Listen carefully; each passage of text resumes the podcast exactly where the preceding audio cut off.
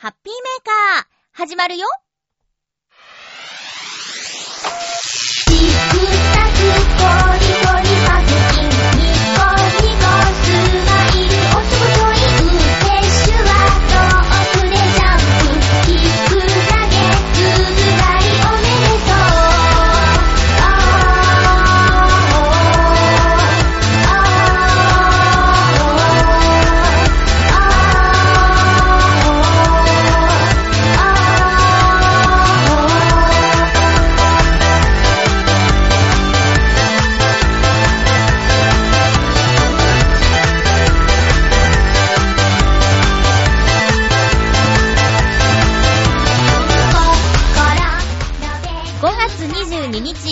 のハッピーメーカー。この番組は、ハッピーな時間を一緒に過ごしましょうというコンセプトのもと、ちょわへよ .com のサポートでお届けしております。今日の放送が、38歳最後の放送になります。最後まで1時間、よろしくお願いしま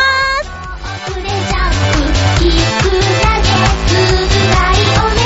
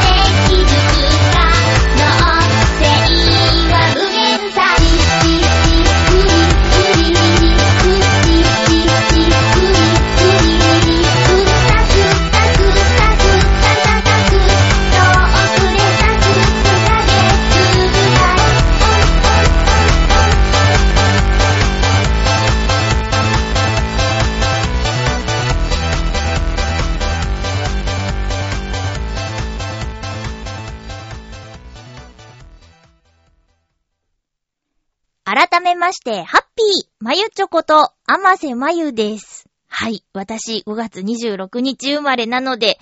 今回の放送が最後ですよ、38歳の。いやー、びっくりしますね。本当に。自分の年齢をあんまり口にする機会はないんだけど、やっぱね、誕生日近くになったりとか、何かアンケート書いたり、書類書いたりするときに、お、私、そうか、今38歳なんだーってなります。なります。それで私が、最近あの、写真をね、不意に、こう発掘することになって、えー高校の卒業式の写真なんですけど、えー私が、だから18歳の時の写真ですよね。で、18歳の時の写真に母親が写ってるんですよ。で、母親と私、干支が一緒で二回り違うで24歳違うってことは、その高校の卒業式の日の写真に写っている母親は42歳ということでね。ええ私の3年後の姿かと。なんてな風に思ってみるとですよ。なんかちょっと、ドキドキしますね。ああ、そうかって、もうこんな、自分は、そうか、高校生の娘がいてもおかしくない年齢のはずなのに、っていうね、ところなんですけど、いや、まあ別にね、それをどうのこうのは思ってないんだけど、なんか面白いなと思って、うん、もうそんな自分が年齢になってるんだっていうことを、そういうタイミングでたまーに思い知らされるっていうぐらいで、通常生きている間は、あのー何も感じず、体力の衰えも特に急激にどうのこうのっていうのは感じてなくて、でもいろんな人に脅されるのは、40超えたら急に来るよって。でもこれ確かね、30の時も、35歳の時も、外野に言われたことがあると思うんですよね。なんかね、あの、今の暮らし続けてったらね、30超えたらきつくなるよとか、そう、35とかって言うけど、次は本当に来るかな ?40 超えたらきつくなるよ説。あれ私言ったかな？最近、占いに行ったんですけど、あのいろんな占いをしてもらって、手相も見られますよって言われたんで見てもらったんですけど、なんかね、生命線は長くはないんだけど二重なんだって、両手。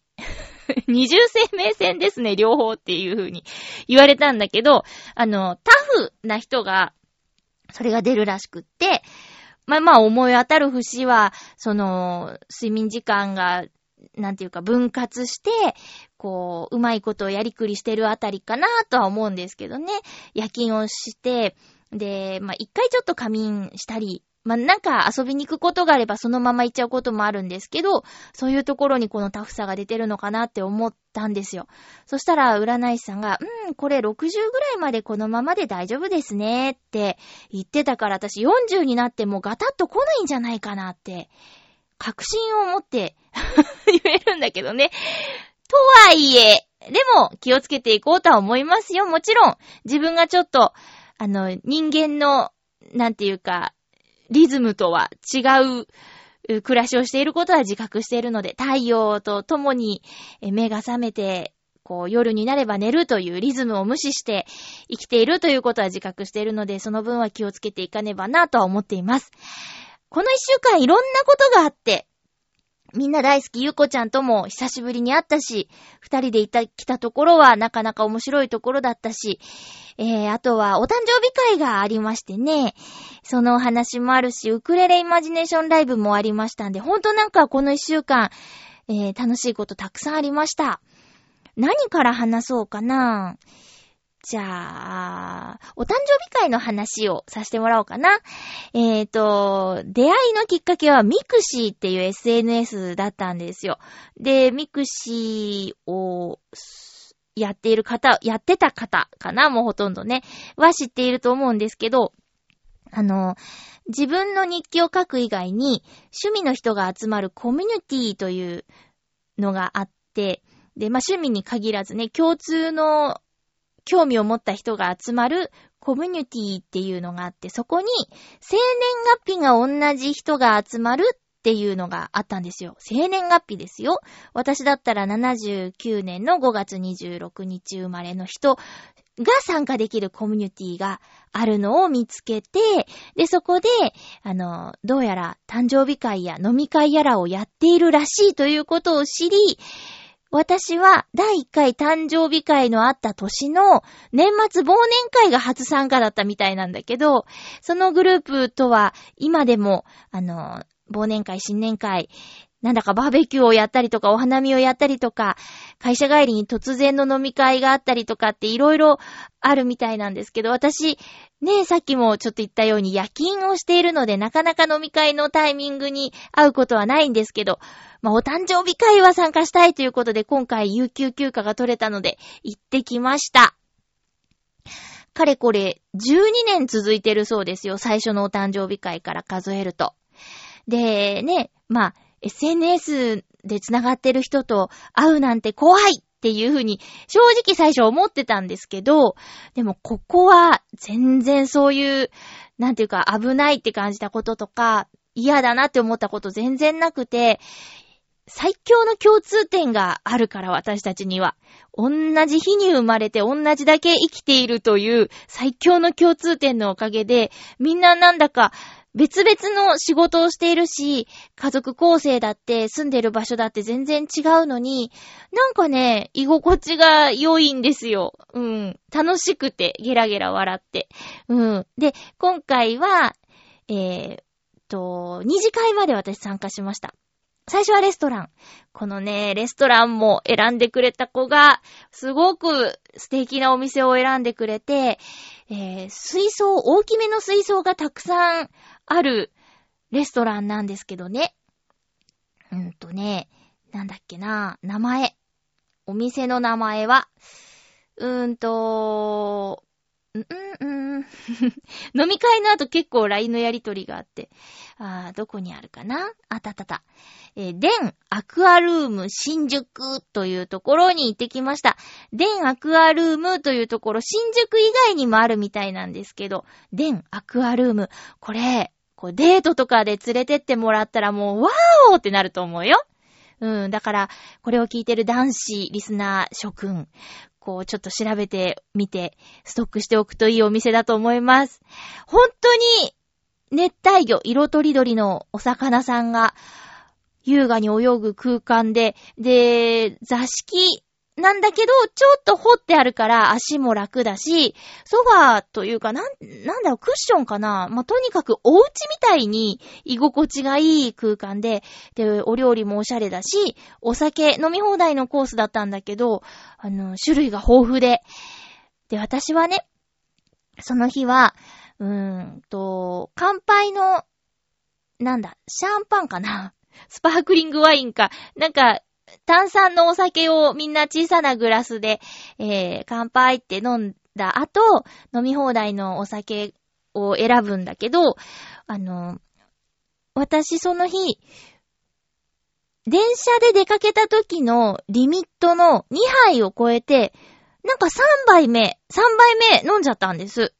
で、っていうのが、2杯飲んでも、顔が全然赤くならなくて、で、ふらふらもしないし、あれ？これもう一杯いけんじゃない？って思って。で、その時点で二次会でカラオケに行こうっていうことが決まってたから、もしもフラフラしてもそのカラオケの時間で回復すればいいやっていうのがあって、そのね、お店を出てすぐ電車に乗るんじゃないんだなっていうところがあって、3杯目飲んだんですよ。うん。で、あのー、それでも、顔が赤くならなくて、私すぐ顔が赤くなっちゃうのに、で、その証拠というか、なんていうかに、あの、インスタグラムに、あの、3人で写ってる写真、ケーキ持って写ってる写真があるんですけど、あの写真を見たときに、あれ？私本当に顔赤くないって客観的に見ても、いつもあの、レンガの赤みたいに、ちょっと赤黒いぐらいになっちゃう私の顔が全然赤くない。っていうのを見て、はって思ったのが、あれもしかして私ずっとノンアルコールカクテル選んでたのかなっていう結論で、帰りの電車も本当にいつも通りだったし、まあ、ね、その液体を3杯、まあ、最初の乾杯のも入れたら4杯も飲んじゃったから、お手洗いに行きたいという、そういう尿意というものはありましたけど、でも、ふらふらとか、暑いとか、そういうのなかったから、ああ、そうか。ノンアルコールだったんだなっていう結論に行き着きました。だって、私、あの、お酒を飲む場っていうのに、ほぼ参加しないで、この半年ぐらいかな。年末のそういう時はちょっと飲んだかもしんないけど、なのに、ずっと飲んでないのに、平気なはずないって思ってね。まあ、謎が解けたというか、もう絶対そうだったとは言い切れないんだけど、ノンアルカクテルって書いてなかったから。でも、レディースオンリーってか、いう、レディースオンリーっていう表示はあったような気がするんだよね。うん。な、よくわかんないけど、まあ、そ、そういう、ちょっとなんていうか、甘くて美味しいお酒か、ノンアルカ、ノンアルコールカクテルが飲めるお店、えっ、ー、と、デンアクアルームというところで、えー、一次会をして、その後、カラオケ。で、その日はね、8人参加しました。8人全員が生年月日が同じなんだよ。すごくないですか？ねえ。そう。で、カラオケがね、カラオケがね、あの、私は一人で練習しに行くか、えー、前はね、よくあった歌会っていう夜勤のお友達と一緒に行くカラオケの会。まあ、これは自分の好きな歌を一緒にいる相手に気兼ねせずめっちゃ歌うっていう回なんだけど、今回は、こう、同じお誕生日の皆さんと一緒に行って、で、歌会と大きく違うのがね、無関心じゃないことなんですよ。うん。この曲を入れたら、まあ、マイク持って歌う人はいるんだけど、一人で歌うことはまずなくて、で、一緒に歌おうぜみたいな感じでマイクが回ってきたりとか、でみんな立ち上がってくださいみたいな、踊ろうぜみたいなんとか、みんなで大合唱スタイルが基本。まあ、バラードとかになると、ヒューとかなんかね、ちょっとコールしたりとかして盛り上げるみたいな。そんなカラオケにあまり行ったことがないから、やっばーと思って。私しばらく沈黙してたんですよ。なんていうか。あの、おとなしく。で、みんなで歌う曲とかを一緒に歌ったりとかして、一曲目なんだったかな？なんか、一曲目なんだったかな？すごい盛り上がる曲で、あのー、ちょっと前の歌謡曲、80年代、90年代ソングがメインだったんですよ。でもうずっと盛り上がってたの。したら、そのメンバーの一人が、あれ、マユッチョ入れた？みたいな。ことを言ってくれて、で、あ、うん、うん、今選んでるところって言って、あ、やば、そっか、入れなきゃいけないのかなって思って、私はちょっと自分の選曲のせいでこのいい流れを壊したくなかったんですよ。だからね、こっそりググって、えー1979年生まれの盛り上がりソングみたいな感じで、ググって、その中で出てきたやつで歌えるやつを選曲しました。わかんないけど、私は好きで歌ってたから、えっ、と、長井まりこさんのハートウォッシュっていうのをね、入れたんですよ。この曲は、くにちゃんの山田かつてないテレビのオープニングソングで、まあ、多分テレビ見てる人は知ってるだろうっていう感じで入れたら、あの知ってたみたいで、イェイイェイイェイっていうとことか言ってくれたりとかして、いや、あ、知ってるんだって言ったら、知ってるよ同世代でしょ？って言われてほっとしたんですけどね。あとは、ね、ちょっとまあ、訃報があった西城秀樹さんのヤングマンをみんなで立って振り付きで踊ったりとか、あとは、ダンシングヒーローとか、あとね、ちょっと笑っちゃったのが、 Choo Choo TRAIN を入れた子がいたんですけど、 Choo Choo TRAIN を入れたら、おいちょっとこれ EXILE じゃーんっていう クレームというかね、ヤジが飛ぶっていうね、 ZOO でしょ？っていう。何 EXILE 入れた、入れてんの？みたいなね。ねえ、そういう感じ。あとは、あ、そうそう、ヤングマンの時もそうだったんだけど、カラオケ映像が終わって、最後に何年の作詞作曲誰々みたいなテロップが出るんですけど、ヤングマンがね、1979年の歌だったんですよ。だから、テロップが出た時にみんなで指をさして、同い年っていうね。で、あともう一個、最後の方に歌った、愛しのエリー。これも79年ソングで、同い年ってね、いうのがもう本当に楽しくて。ねえ、来年40回目の、そのお誕生日ですけども、あの、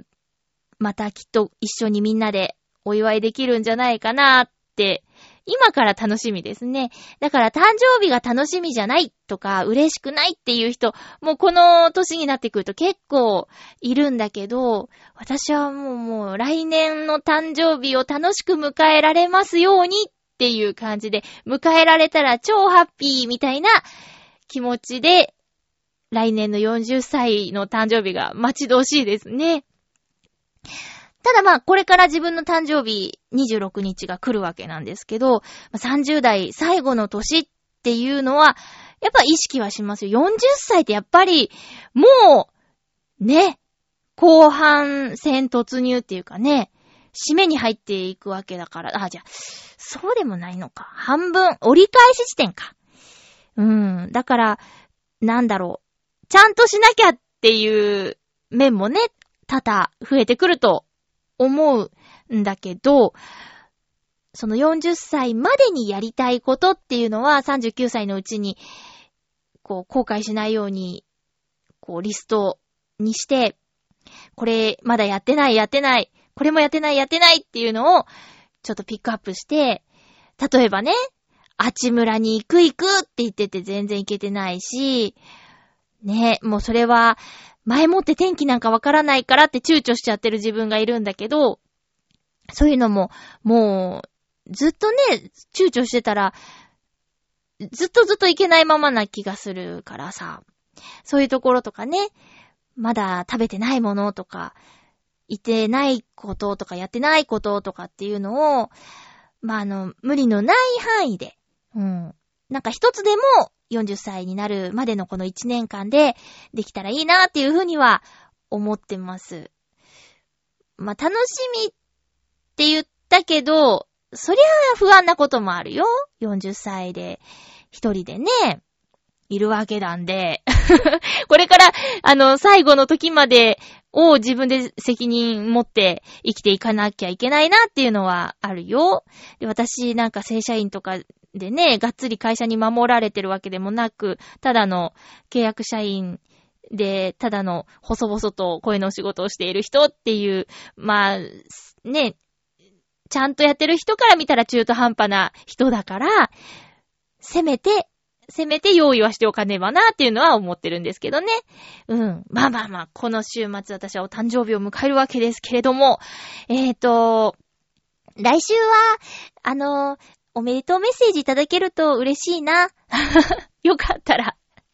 お願いいたします。誕生日はめでたいことです。無事に一年間過ごしてこれたっていうことだからね。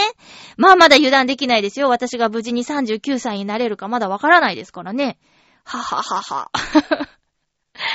えっと、ちょっと長くなっちゃいましたけど、お便りをご紹介させてください。あ、そういえばその誕生日会の時に、あのー、まゆっちょのラジオ聞いたよって言ってくれたお友達がいて、あのー、なんだ、市長さんがゲストの回を聞いたよって、なんか嬉しくなっちゃって、私ちょっと最近ハッピーメーカー、このままで大丈夫かしらとか、本当に聞いている人いるのかしらって、ちょっと不安になってたんだけど、そうやって俺聞いてるよって言ってくれてね。だから本当やっぱお便りを出すっていうのは、結構ハードルが高いことで、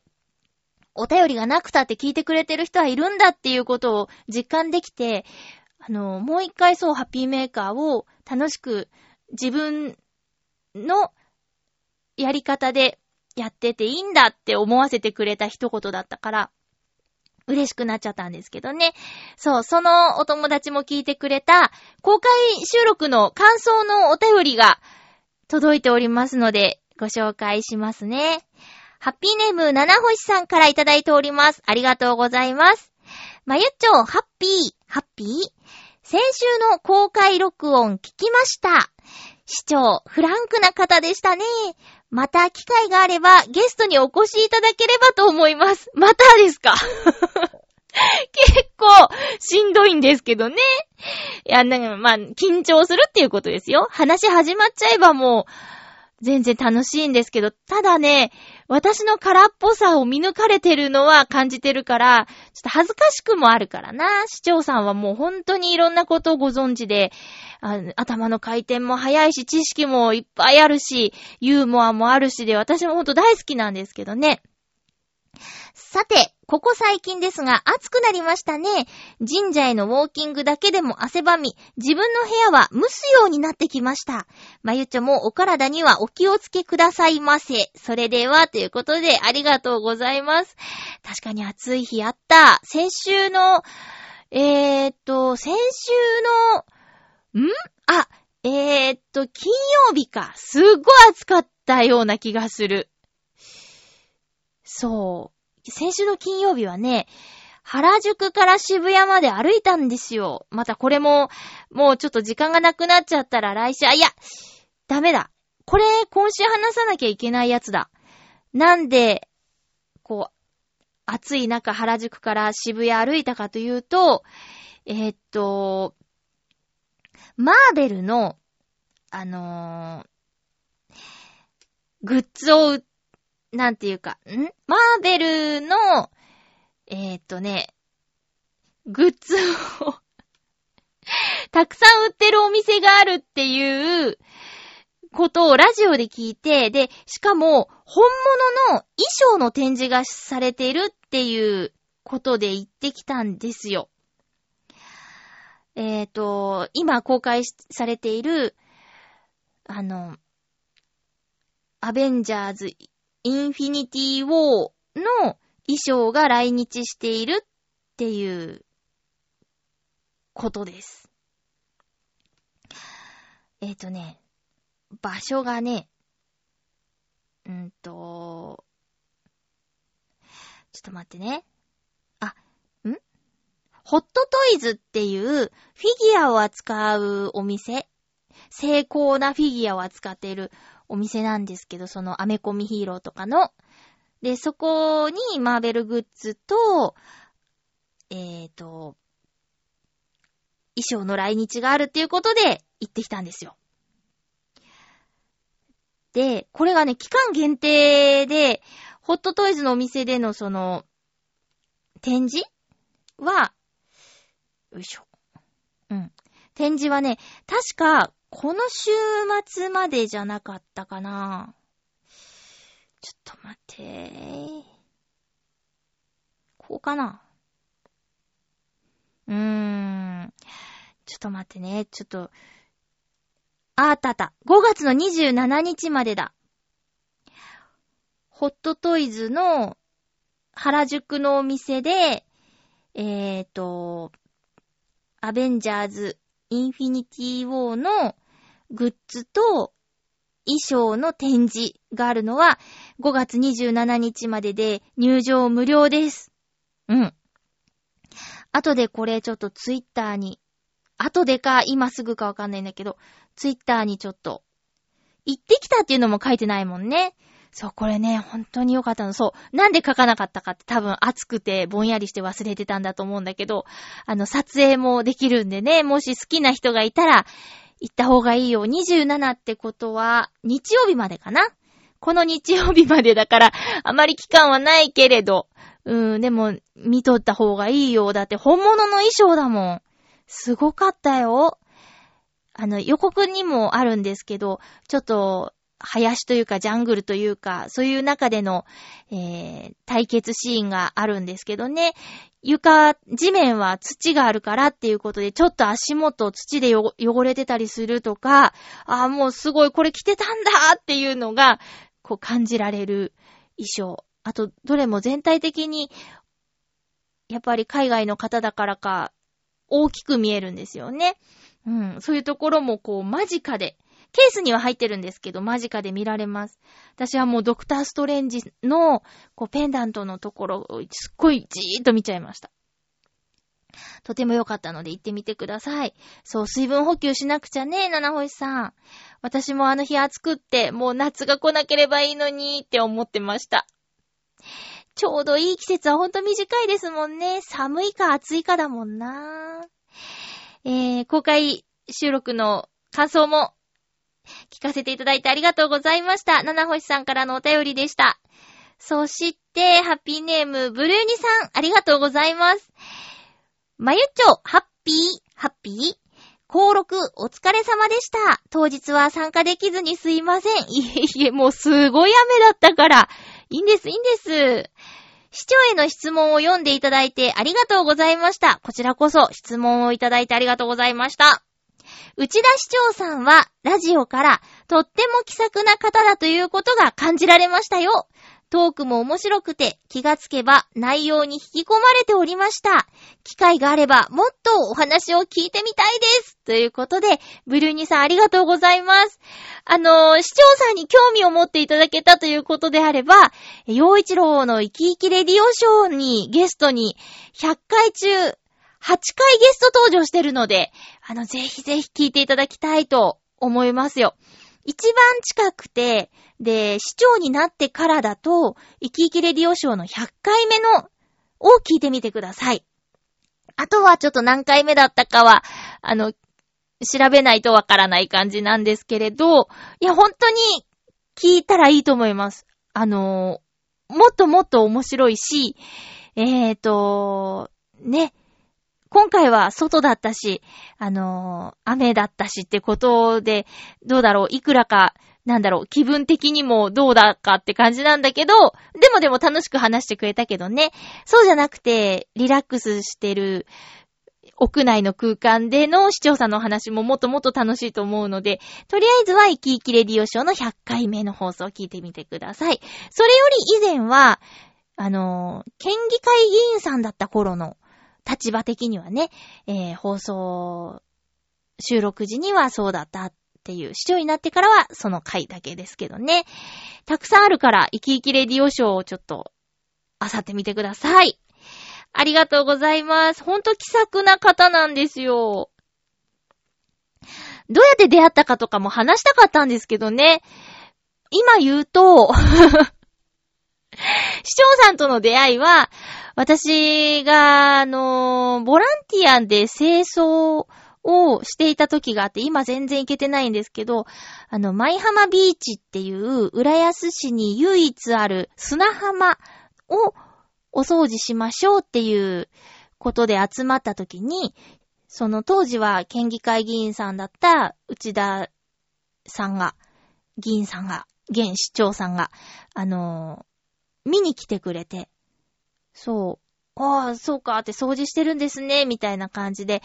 そこでちょっとお話をしたんですよ。で、その時、えっ、と、県議会議員さんの内田さんと、あとは、浦安の市議会議員さんの、えー、方。ここういう時名前あげていいのかな？宣伝になっちゃうもんね。ちょ、ちょっとわからないからあえて名前はないんだけど、今でもね、市議会議員さんでやってらっしゃる男性の方と、今の市長さんと、その、お話をしたのがきっかけで、私ほんと恥ずかしいことなんですけど、市議会議員選挙なんて、こう、誰に入れても、わかんない。誰に入れたらいいかわかんない。とか、誰に入れたって、そんなに違いあ、あるのかしらみたいな風に、ちょっと軽く考えちゃってたんですよ。その、市議会議員選挙について。でも、あ、そうかと思って、こういうところに来てくれる人、で、実際行動力がある人とか、話を聞いてくれる人に投票しないといけないっていうことに気づかされたのは、その、舞浜ビーチの清掃がきっかけなんですよね。知り合った、出会ったっていうところなんですけど、だその時が初めての出会いです。で、そっからはなんかお祭りに行けばなんか、あれ？この間お会いした方が太鼓を叩いてらっしゃるとかね。今の市長さん、お祭りの時太鼓を叩くとか、ね、そういうのがちょっとよくあったので、今、今どうなんだろうね。その、特別ここだけ叩くってわけにもいかなかったりするのかな。いろいろと、その、前のようにはいかないこともあるかもしれないけどね。うん。そういう出会いだったっていう話もしたかったのに、すべてはもう段取りをちょっと無視した。市長さんが、だって、私ね、このハッピーメーカーをするときって自分で、まあ、ほぼ一人でやっているから、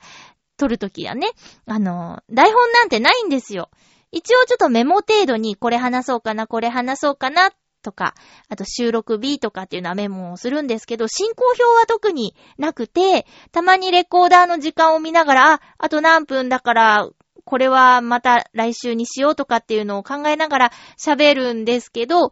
やっぱりその公開収録の時はお相手も、ね、ゲストの方もいるっていうことと、あと、ね、次25分以内に終わらせなきゃいけないとか、えー、そういういろいろあるから、ちゃんと台本というか進行表を作っていったんです。で、オープニングから3分、アマセの自己紹介をして、で、3分になったら視聴さんを呼び込んで、2人のちょっと、いろいろね、アイドリングトークみたいなことをしてからの質問コーナーが、えー、ね、7分からみたいなのとか、大体の進行表を作っていたんですけど、もう私の自己紹介もできず、いきなり、えっと、ハッピーメーカーのまゆちょことあませまゆですって言ったらもうすぐ、アシスタントの内田ですって入ってきちゃうっていうね。もう、そんな感じだったから、えー、出会いの話とか結局できなかったけれど。そうなんですよ。ボランティアのところに顔を出してくれたっていうのがきっかけなんです。気さくですね。ずっと気さくですね。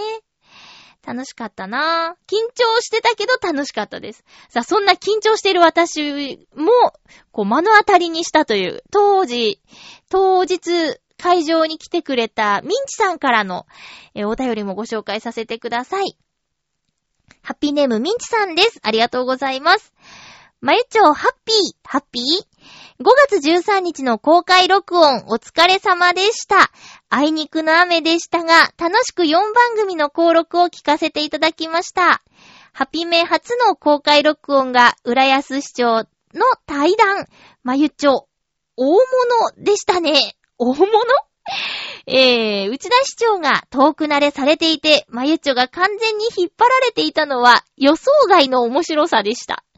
いろいろなお話が上がりましたが、映画のお話と映画館のお話が通好みでよかったです。市長が天国の門とディアハンターがお好きとおっしゃっていましたので、週末に久しぶりに見返してみたりしていました。すごい。まゆちょとも久しぶりにお会いできて嬉しかったです。ありがとうございました。こちらこそありがとうございます。そう、市長さんがいろいろ映画を上げてくださってね。最近ので言うと、アンっていう。これ、コージーアートワークさんもおすすめしてくださってた作品だったと思うんですけど、私さっきも冒頭でも言ったように今週ちょっとバッタバタしてて、あの、見ますって言ったのに見てなかったり、あとバターチキンカレーが美味しいよって言われたのにまだ食べてなかったりとかで、報告が師匠にできないんだけど、ミンチさんがこう、作品見てくれたことは師匠に伝えたいなぁ。ありがとうございます。私が見た後で伝えようかな。えー、ハッピーメの後に続く男のガールズトークの4人のトークは、今回も楽しく聞かせていただきました。まだまだ世間的には難しいテーマを、あの時間、あの場所で話すことができる新浦安は、本当に素晴らしいですね。確かにね。なんだろう、その、元女子が語るからこそできる内容っていうか、だから、でも私はそれすらも、ちょっと、その、元女子って、あえて言う、言ってることについて本人たちはどうなんだろうってね、それは本編放送の中で、こう、自分は元女性なんだなって気づかされる瞬間があって、それがちょっとしんどいんだっていうお話をね、ちょっと、まあ、なんですかね、お付き合いの中でそういうことがあるっていう内容だったんだけど、だそれをあえて、元女子って、こう、宣言してラジオに出ていることについては大丈夫なのかなってちょっと、まあ、余計なお世話ですけど心配というか疑問に思ってたんだけど、それをね、この今回の公開収録の中で、あの、どうして僕らが元女子って言うか、カミングアウトしているかっていうことについて、すごくポジティブな回答があったんですよ、そこに。うん。私はそれを質問したわけじゃなくて、もやと思ってたことを、その日の公開収録の時に、あの、話題に皆さんがしてくれたっていうことがあって、すごいタイミングだなと思ったんですけど、覚えてもらえるからって言ったの。普通に自己紹介したら、あ、なんか小柄な男の子だわ、ぐらいな感じなんだけど、あ、実は元女子なんですよって言ったら、忘れられないでしょって言ったのが、すごいなと思って、ポジティブで、こう、自分のことを、なんだろう、分かってっていうか、うーん、こうなんだっていう風に受け止めてか。うん。受け入れて、で、どう、僕ですっていうことをこう、自己紹介するっていうのは強いというか、なんですかね。人間が大きいなっていう風に思いましたよ。ねだからそう、そう、その後あの、Facebook の方で、あの、私がその時の記事を、えー書いたら、あの、代表のあさとくんが、あの、コメント返してくれたりしたんで、Facebook でも繋がったんですけど、なんかやっぱり、話聞いてて面白いし、ちょっとね、こう、下ネタが過ぎるなっていうところはお姉さんとしては思うんですけれども。それでも、みんながね、明るく楽しく喋ってんなら、それが一番じゃないかって思える、なんだろう、特別な感じがありますね、あの4人には。うん。YouTube のチャンネルでもな、なんか、元女子だからこその企画っていうのをやってたりするんですよ。面白かった。結構あの後バーって見ちゃったんだよね。元女子だからこその生理のお話とか。だから、男の子の皆さんは、あの、分かってあげてくださいねっていう話、すごい良かったよ。なんか。両方の気持ちがわかるっていう話をしていてね。えー、そして、後半の八方美人といたじらでは、カツラポンポコさんが面白すぎて、後ろの方で聞いていて、笑いをこらえるのに必死でした。こういう時は、思いっきし笑っちゃったらいいんですよ。笑い声で、こう、ね、それが乗ったら、ね、いいじゃないですか。笑いのお姉さんみたいに、ギャハハって笑えばいいんですよ。えー、皆さんトークが面白くて、合同の公開録音、すごく楽しませていただきました。次回もチョアヘヨの登録企画があれば、ぜひともまた、ハピメも参加してくださいね。応援しに行きます。ということで、ありがとうございます。いやね、ほんとミンチさん来てくれてよかった。ミンチさんやバトン2号さんね。もういつもイベントの時には顔見せてくれるから、なんか、いらっしゃるとほっとするっていうかっていうと、プレッシャーになっちゃうかな。まあまあ、来られる時だけでも来てくださいね。ありがとうございます。やっぱ嬉しいです。あの、イベントやりますって言って来てくれる人、人っていうかもリスナーさんがいるとありがたいです。またね、こう先月、5月、ん ?4 月か。4月は、バオデモカーをやったんで、こう、あるのかな ?5 月ハッピーメーカーイタジェラハポビジンやって、6月どっかやるんですかね？市長さんのご指名では、ラブミッション、ミッチェルさんだったんだけども、6月どこやるんですかね？私も、あの、出なくても、見に行きたいなぁと思いますよ。だって、人がいた方がいいじゃないですか。何やってるんだろうって、興味持ってもらえるよね。えーと、いうことで、イベントといえば、なんですけど、そう、先週はあの、ゆこちゃんと久しぶりに会ったんですよ。で、その時に、その日かな？その日に発表してたんだけど、ゆこちゃんが、なんとイベント MC をするんだって。これはさ、これはさ、貴重でしょ。え、6月3日日曜日の会場13時30分、開営14時から渋谷丸井8階イベントスペースにておかしなガムボールトークショーイベント開催ということです。で、出演はガムボール役の竹内純子さんと、リチャード役、これパパさんだね。えー、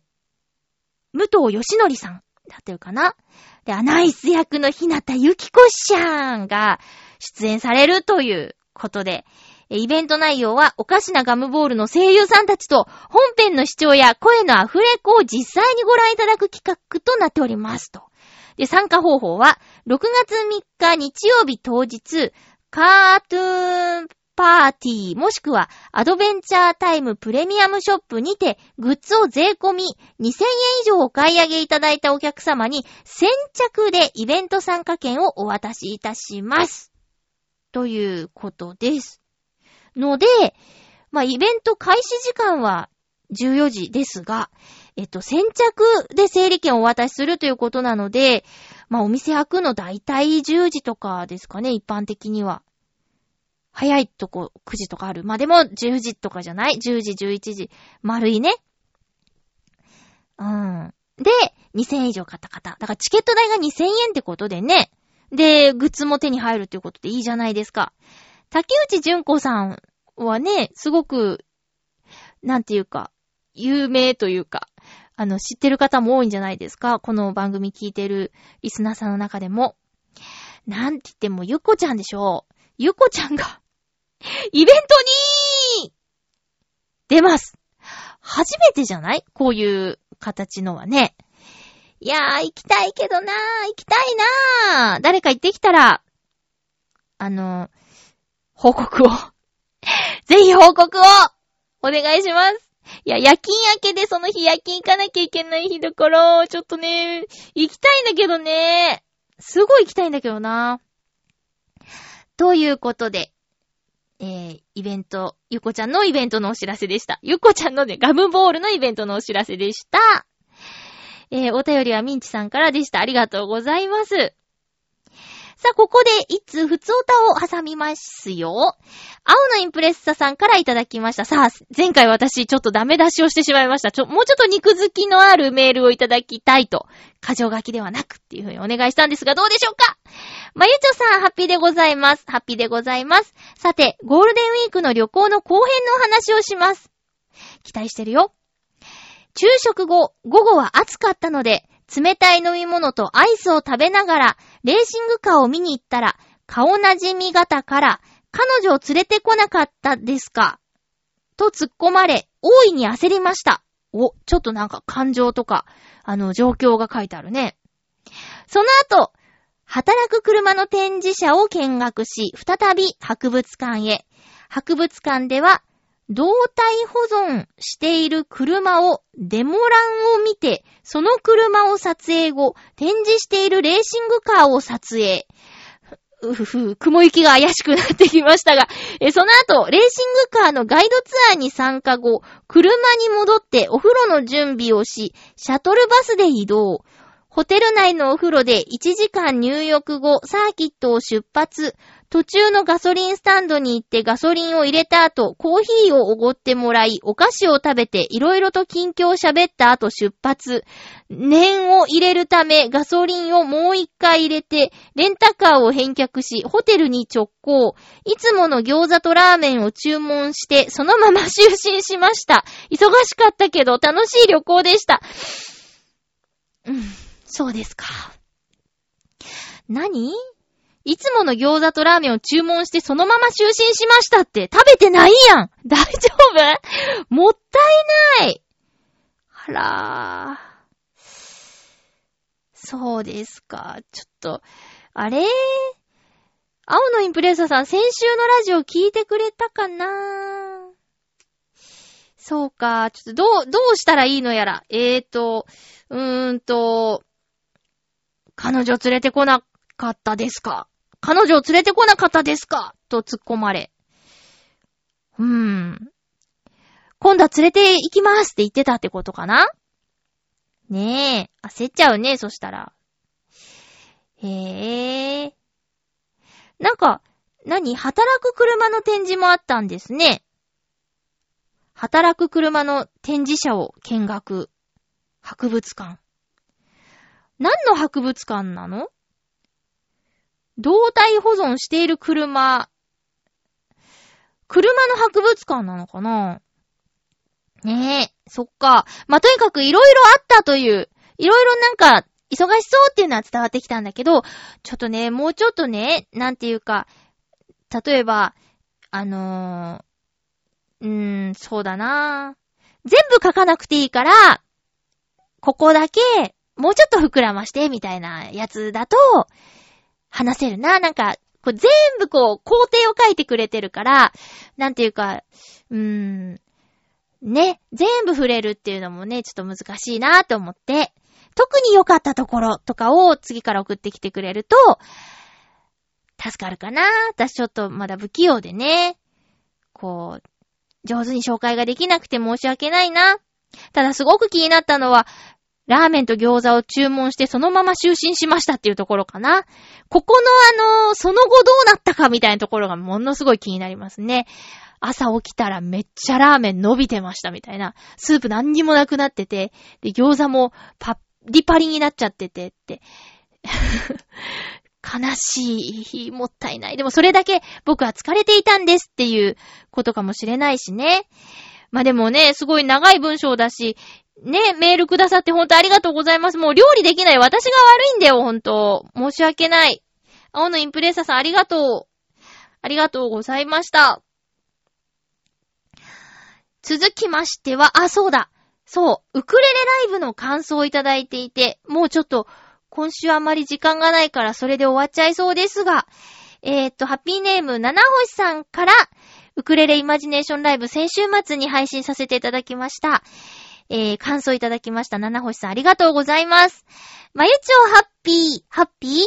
さよならエレジー、いい曲でした。ゆえに、ちょっとミスがあったのが惜しいと思います。次に期待したいです。もしもまだ聞いていないのがありましたら、洋楽にも挑戦してほしくも思います。それでは、ということでありがとうございます。え、七星さんありがとうございます。えっと、洋楽はね、あの、やってみたい曲はあるんですよ。6月にね。まあ、だからつまり来月ですけどね。来月1個やってみようと思っているものはあるんですけど、私、英語がとっても、下手くそなんです。なんていうか、こう、中学ぐらいから声優さんに興味を持ってちゃんと喋ろうっていう風な意識があるもんだから、なんか英語もちゃんと言わなきゃって言って、I can speak English みたいになっちゃうんですよ。Wow, beautiful! ってなっちゃうの。それはあの、クリスタルワールドとかね、私の歌、ポムルズの中のクリスタルワールドとか聞いていただけると、ちょっと笑っちゃう英語だなっていう、ちょっと恥ずかしいんですけど、えっ、と、英語がたどたどしいっていうところあるんで、まあ、挑戦はしてみたいと思ってるんですけど、洋楽に積極的ではないということはご了承ください。さよならエレジーね。もう、ミスっちゃいましたね。ほんとごめんなさいね。ありがとうございます。えっと、続きましては、ハッピーネーム、ブルーニさんからライブ感想メールです。まゆちょうハッピー、ハッピー、ウクレレライブありがとうございました。こちらこそ、新旧織り混ぜての5月、特にストーリーが心地よくてよかったですよ。それからライブ中の、ちょっと待ってはよくあることだから、よくあることだと思うから大丈夫ですよ。歌う前のドリンクタイムとかよく聞くフレーズじゃないですか。星野源さんもラジオでもしてますしね。ドリンクタイムね。やってるやってる。6月も梅雨をぶっ飛ばすくらいなライブ期待してまーすということでありがとうございます。ストーリーはね、愛さんの曲です。えベイマックスの主題歌にもなっているストーリーを歌いました。やってみたいと思ってた曲でね、これもちょ、ちょっと私の中では、あ、やっぱりうまくいかなかったっていうところがあってね。へへへ。ありがとうございます。新規織り混ぜて、そうなんですよ。今回も3曲やらせていただきました。続いてはハッピーネーム、ミンチさんからの感想メールです。まゆちょうハッピー、ハッピー、ミンチです。どうもです。ウクレレイマジネーションライブ5月の、5月の回の感想です。今回は懐かしい曲から新しい曲のカバーまで様々でしたね。1曲目、切手のない贈り物。夏メロ安定ですね。このくらいの時代の曲は私は十分ついていける感じです。笑い。2曲目、さよならエレジー。ドラマ主題からしいいい曲ですよね。あわあわするまゆっちょも良かったです。優しいな。えー、3曲目、ストーリー。曲もそうですが、歌詞がすごくいいですよね。まゆっちょはもっと自信持って歌って大丈夫ですよ。ベイマックスもすごくいい映画でした。笑いと涙とアクションがあって安心して見られるのはディズニー映画のいいところですね。おー、見てたんですね。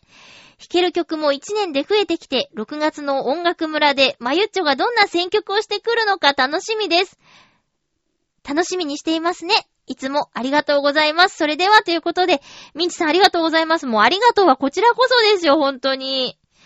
いやー、そうなんです。この3曲ね。切手のない贈り物。すごく短い